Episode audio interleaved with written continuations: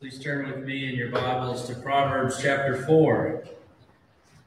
Proverbs chapter 4. It's been a while since we were back in Proverbs, but I've enjoyed studying this book again this week, and I hope that you too are eager to get back into this book of wisdom that God has given to us. Tonight, we're going to look at a topic that's been a favorite theme of poets and songwriters for all of time.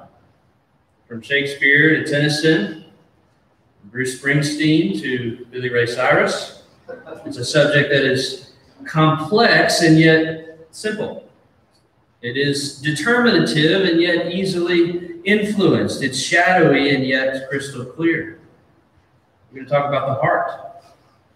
The heart. The heart is central to who we are. In fact, we could say, in a manner of speaking, that by looking at our hearts, we'll be looking at ourselves as God sees us.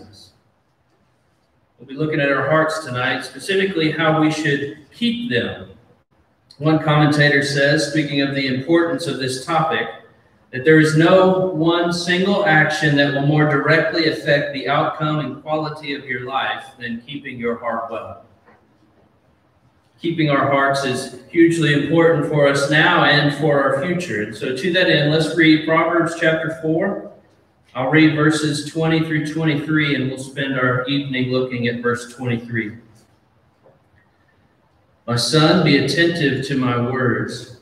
Incline your ear to my sayings. Let them not escape from your sight. Keep them within your heart. For they are to those who find them life and healing to all their flesh. Keep your heart with all vigilance, for from it flow the springs of life. Let's pray. Holy Father, we pray that we would rightly know our hearts in light of what your word says. But even more than that, that we would see Christ speaking to our hearts. See the very heart of Christ himself as he deals with his people, cutting them right to the heart and healing them where they need healing most, in the heart. I ask this in Christ's name. Amen. My aim tonight is quite modest. I'd like to look at what the Bible says about our hearts and then look at what we should do about it. So our text begins with what on the surface appears to be a simple idea. Take care of your heart. Right? But what does he mean by that? The author is obviously not commending the virtues of careful diet and exercise so that we can prolong the life of the cardiac muscle in our chest as good as that might be. Now, when he talks about our heart, he's talking about our inner life, our inner faculties, our mind, our will, our feelings, things like that. The term reflects the fullness of all of our immaterial being. And it's, in a real sense, the real you. And so, what does he tell us to do with our hearts? Well, God tells us, guard your hearts, keep your hearts, watch over your heart, we could translate. The language is picturing a guard at his post, a sentinel, a watchman who is patrolling along the walls of a fortress at night. The author intensifies this picture by commanding us to keep our hearts with diligence. We're to be active, intentional. And if that wasn't enough, he ramps it up even further. Guard your heart with all diligence. It's as if he's saying to us the guard the heart is to be guarded above everything else is to be protected as supremely important, your most valuable possession. It's more important than your wealth, property, fame, honor, status, reputation, even your health. The heart is key, as we will see throughout tonight. So why is this heart to be kept with such diligence? Well, the verse tells us, because from it flow the springs of life. The heart is a fountain, and the rest of our life flows flows downstream from it. See, our heart starts, and then the mind, the will, the memory, our desires, our feelings, our emotions, all those things cascade from it. From it. Everything flows from the heart. The NIV translates it, above all else, guard your heart, for everything you do flows from it. Peterson paraphrases it this way. He says, keep vigilant watch over your heart that's where life starts. I think he's onto something. Jesus teaches us similar teaching in Matthew 12 34. Out of the overflow of the heart, it's where the mouth speaks. Or in Mark 7, Jesus says, There's nothing outside of a person that by going into him can defile him, but the things that come out of him defile him. He says, From within, out of the heart of a man, come evil thoughts, sexual immorality, theft, murder, adultery. You hear how these actions first defile a man from within? It's from the heart that everything starts. The actions are just the downstream part of it. All of these things come from within, Jesus says, and they defile a person. You see, it's what's inside that inevitably comes out. Just like water always flows downhill. To use another analogy from Jesus, we could say that whatever is in the root, that is the heart, will necessarily show itself in the fruit. If a person has a bad root, he will produce bad fruit. If a person has a good root, a good heart, then he will produce good fruit. So we see in, in discussing the heart how important it is in our life. If our heart is bad, then we will necessarily produce bad fruit. What else does the Bible say about our hearts? It says quite a lot, actually. We're called to love God with all of our heart. The Hebrews were commanded in Deuteronomy 10 to put off their stubbornness, to love God, and to circumcise the foreskins of their heart. Indeed, Adam in the garden was expected to love God with all of his heart, but did he do it? Did the Hebrews do it? Do we do it? An honest assessment of ourselves leads us to conclude that we don't. We don't love God with all of our hearts. In fact, the Bible says that by nature we are haters of God. We're not slightly misinformed. We're not slightly off the mark. We're diametrically opposed to what we ought to be. We love the darkness. We hate the light. We choose to be selfish and bitter, to be resentful and to revile, to judge and to criticize. In fact, so far from having hearts that we've circumcised to God that are pumping with vibrant, joyful love for God, we're actually described as having hearts of stone. We're not bad principally because we have poor choices or we make unwise decisions or we have misinformed consciences. We're bad. We act badly because we have bad hearts. We're all born with a spiritual congenital heart defect. And we can't do anything ourselves to remedy it. We can't study enough scripture or give away enough money or say enough prayers to repair our hearts. We need a new heart. We need a spiritual cardiac transplant. But praise be to God that that is exactly what God has promised to us in the new covenant. He promises in Ezekiel 11, I will remove the heart of stone from their flesh and give them a heart of flesh that they may walk in my statutes and keep my rules and obey them. God promises a time to come where he would do what his people could never do. He would circumcise their hearts, even though they never could nor would. He would replace their hard, cold hearts of stone with warm, beating hearts of flesh. He would grant them the grace of renewal, of revival, of life again. This is what Jesus is talking about with Nicodemus in John chapter 3. Nicodemus wants Jesus to explain how a man can be right in the kingdom of God. And Jesus says that a man can't even enter into the kingdom unless he's born again unless he's born of the Spirit. The language is different, but what he's talking about is the same reality as Ezekiel 11 and Deuteronomy 10. To have a circumcised heart, to have a heart of flesh replaced by to replace a heart of stone, to be born again. This is descriptive language looking at regeneration.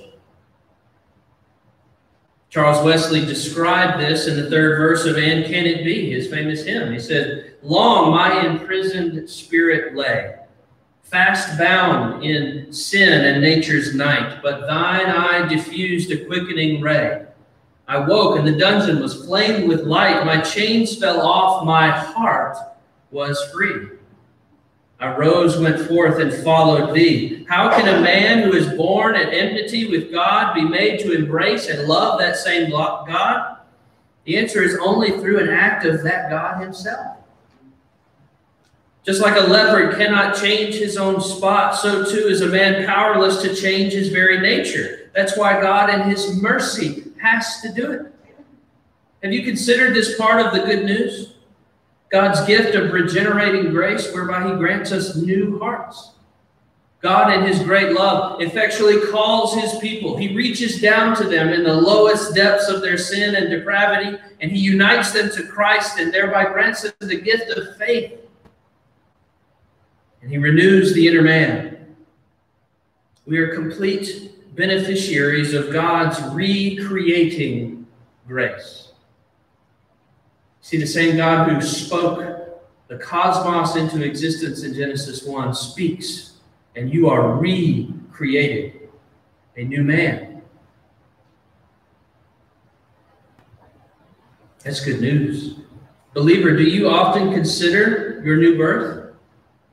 Do you thank God often for the gift of life that was given to you when you received a new heart?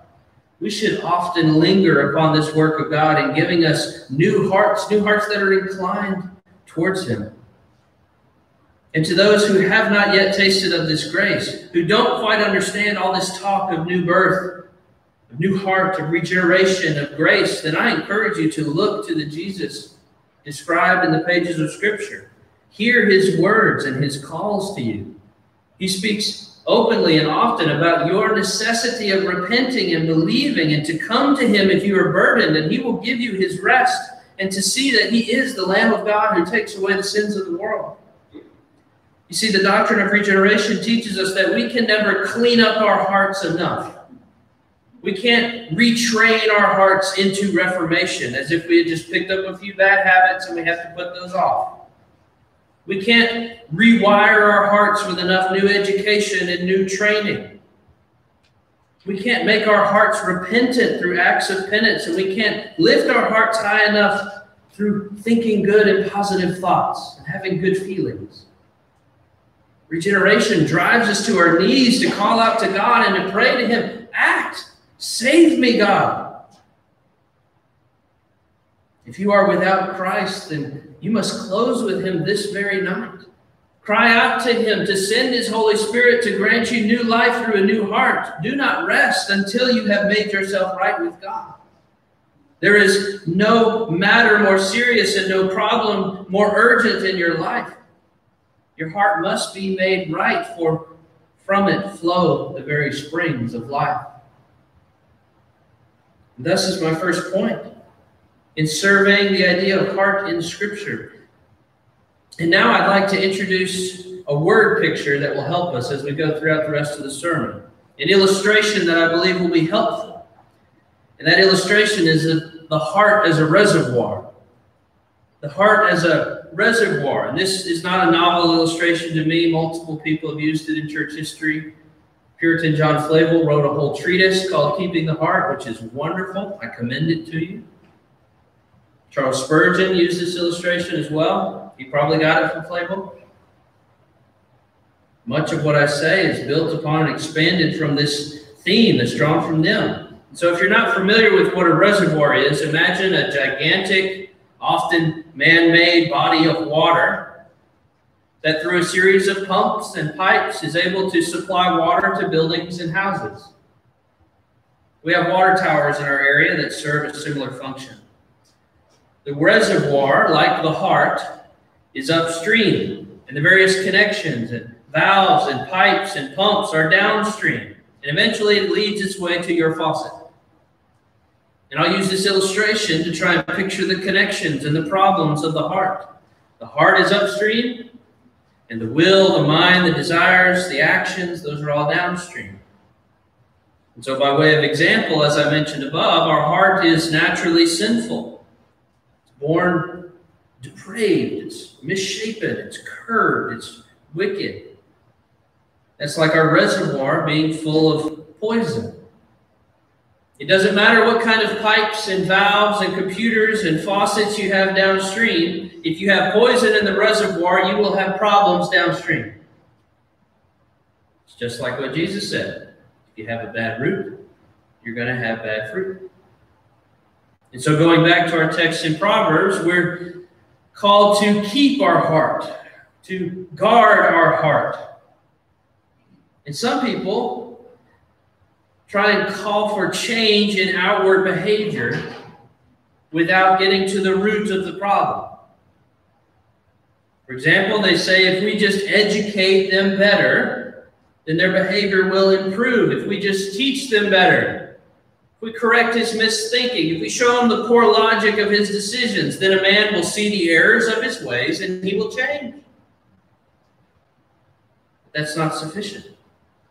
As we've already addressed, that's like putting better control valves on our reservoir, but not addressing the poison in the reservoir.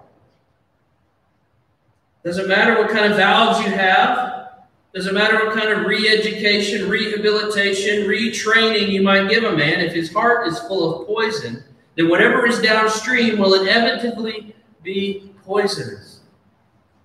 Mental reformation will never be enough to repair a faulty heart.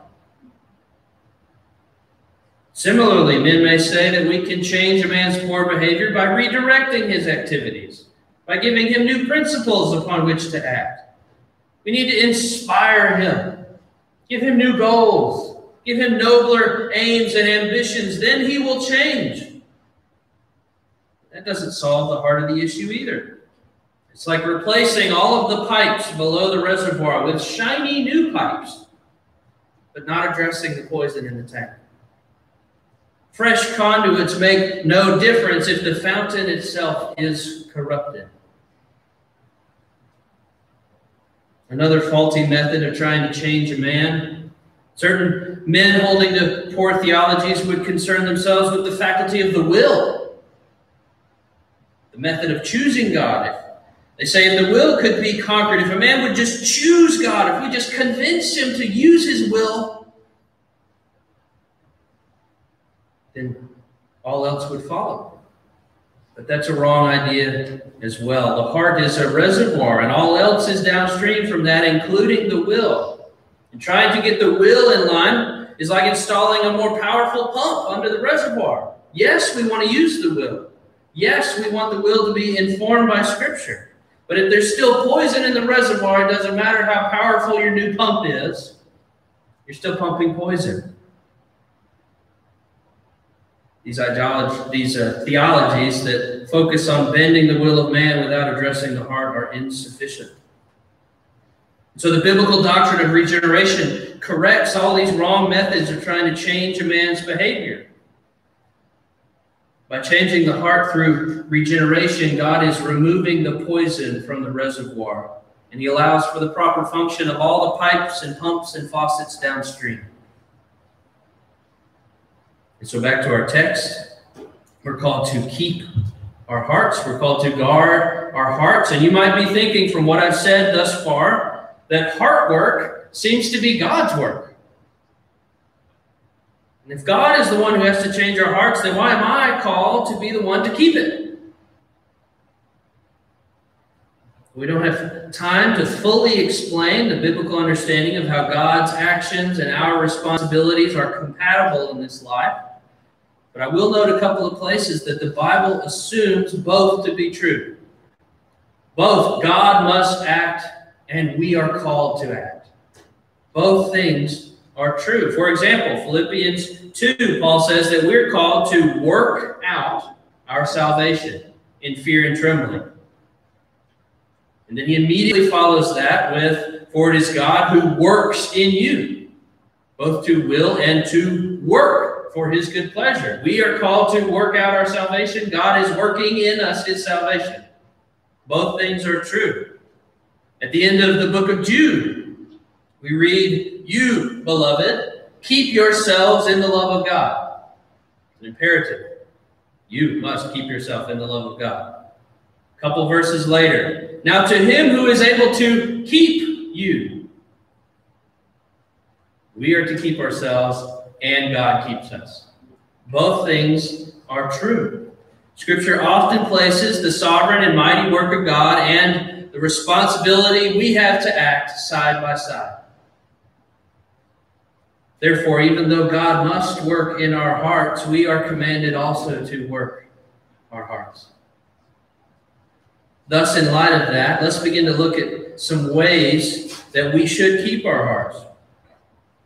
In what manner, in what condition should we maintain our hearts? Well, we should first keep our hearts full.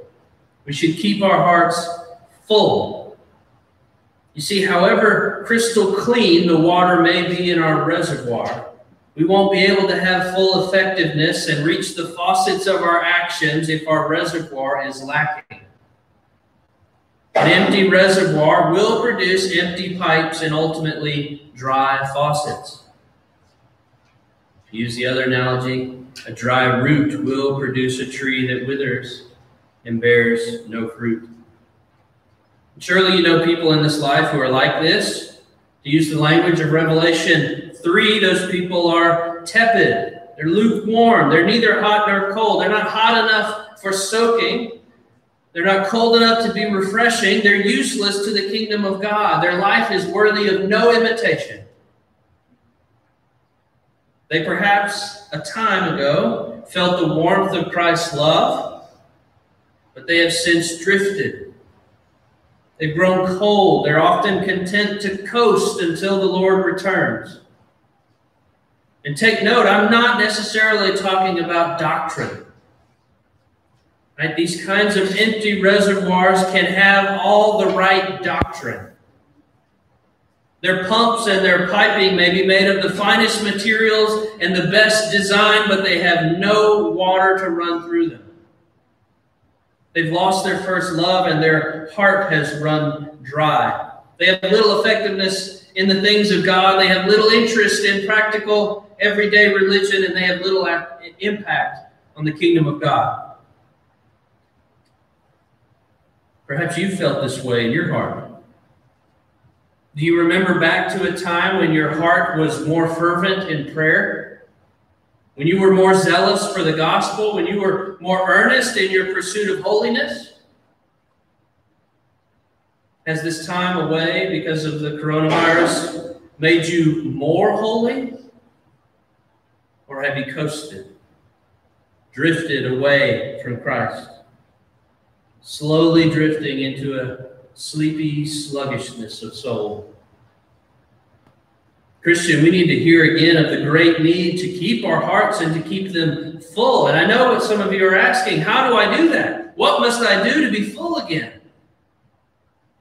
Well, I point us to one of many possible texts for the answer. David was praising God in Psalm 87, verse 7. He says, All my springs are in thee. If you have springs in God, then you will have sufficient water for your reservoir. Go back to the cross and remember again the love of God displayed for you at Calvary. Remember how God has poured out all of his wrath for sin upon the perfect sacrifice of his Son. There is nothing left for you to earn. Nothing is lacking that you have to merit. All you have to do is go to Calvary and linger again upon the Son, and your reservoir will be brimming to the top. Live near to Christ, and you will see that your tank will not run dry. Read again and often of his word and pray to him regularly. Sing of his grace and his mercy. Speak of his love bestowed upon you, and the Holy Spirit will keep your soul as a bubbling fountain. Paul experienced this fullness of spirit. He said in 1 Timothy chapter 1, Though I was a blasphemer, a persecutor, and an insolent opponent, I have received mercy, and the grace of the love overflowed for me. The grace of the Lord overflowed in Paul's life. Do you want that kind of grace? Do you want your heart to be brimming and bubbling, your reservoir to be overflowing? Then go back again to Jesus. See him as he is portrayed in Scripture. Remind yourself of his mercy and his grace. Remember of your of his faithfulness in your place. and preach to yourself again of the immense gifts that are yours because your springs are found in him, and his springs are sufficient to keep you full. Keep your heart full with all diligence. Next, we must also keep our hearts pure. We must keep our hearts pure. It would be of little use to us if we had the biggest reservoirs in the world. We had the most powerful pumps. We had the smartest valves and the shiniest pipes. But if the water in the tanks were not pure, the whole system is useless. Our hearts must be kept pure, for as we've discussed earlier, if our hearts are not pure, then our lives will not be pure. And to test the purity of our water, all we must do is look at the purity of our works.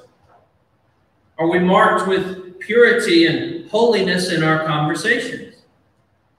Do we use our tongue to promote life and flourishing of others by consistently speaking the truth in love? Are we encouragers? Or do we find ourselves pumping out impurities, speaking divisive words, slandering remarks, biting comments? Or perhaps you're tempted towards crassness and coarse joking, filthy language. Those things are clearly condemned in Scripture, not merely because we use the wrong words, but because it reveals a measure of impurity remaining in our tanks. Remember, out of the overflow of the heart, the mouth speaks. And so, whatever our sin of choice, it reveals something about our hearts. If I yell at my children because I have an idol of my own comfort in my heart, if I'm jealous of someone, it's because in, in the pride of my heart, I think I deserve something that God has not given to me. If I'm always grumbling or complaining, it's because I have deep seated bitterness in my heart. It's not the situation that makes it happen, the situation merely reveals what's on the inside. Whatever the sin, impure water at the faucet betrays an impure source in the reservoir. And so, what do I do when I discover impurities in my system? What do I do when God shows me that my heart has remaining impurity within it? That my heart has been exposed as bitter? To answer that, we can think back to Exodus chapter 15. See, there God led his people into the desert. He led them into a situation that would reveal what was on the inside. They were parched, they were dry, they had gone three days without water. They were so excited to come to the waters of Marah, an old stream in the desert, but the water was bitter. Could you imagine how bad the water would have to be for you to have been in a desert with no water for three days and you wouldn't touch it.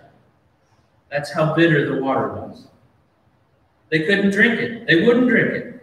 It was very impure. It was so impure, it was unusable, it was worthless. But the text says that God called Moses to throw a tree into the water. And when he did, the water became sweet. It didn't just become bearable. It wasn't merely tolerable. It wasn't even just drinkable. It became sweet. God uses a tree to take impure bitterness and turn it into pure sweetness.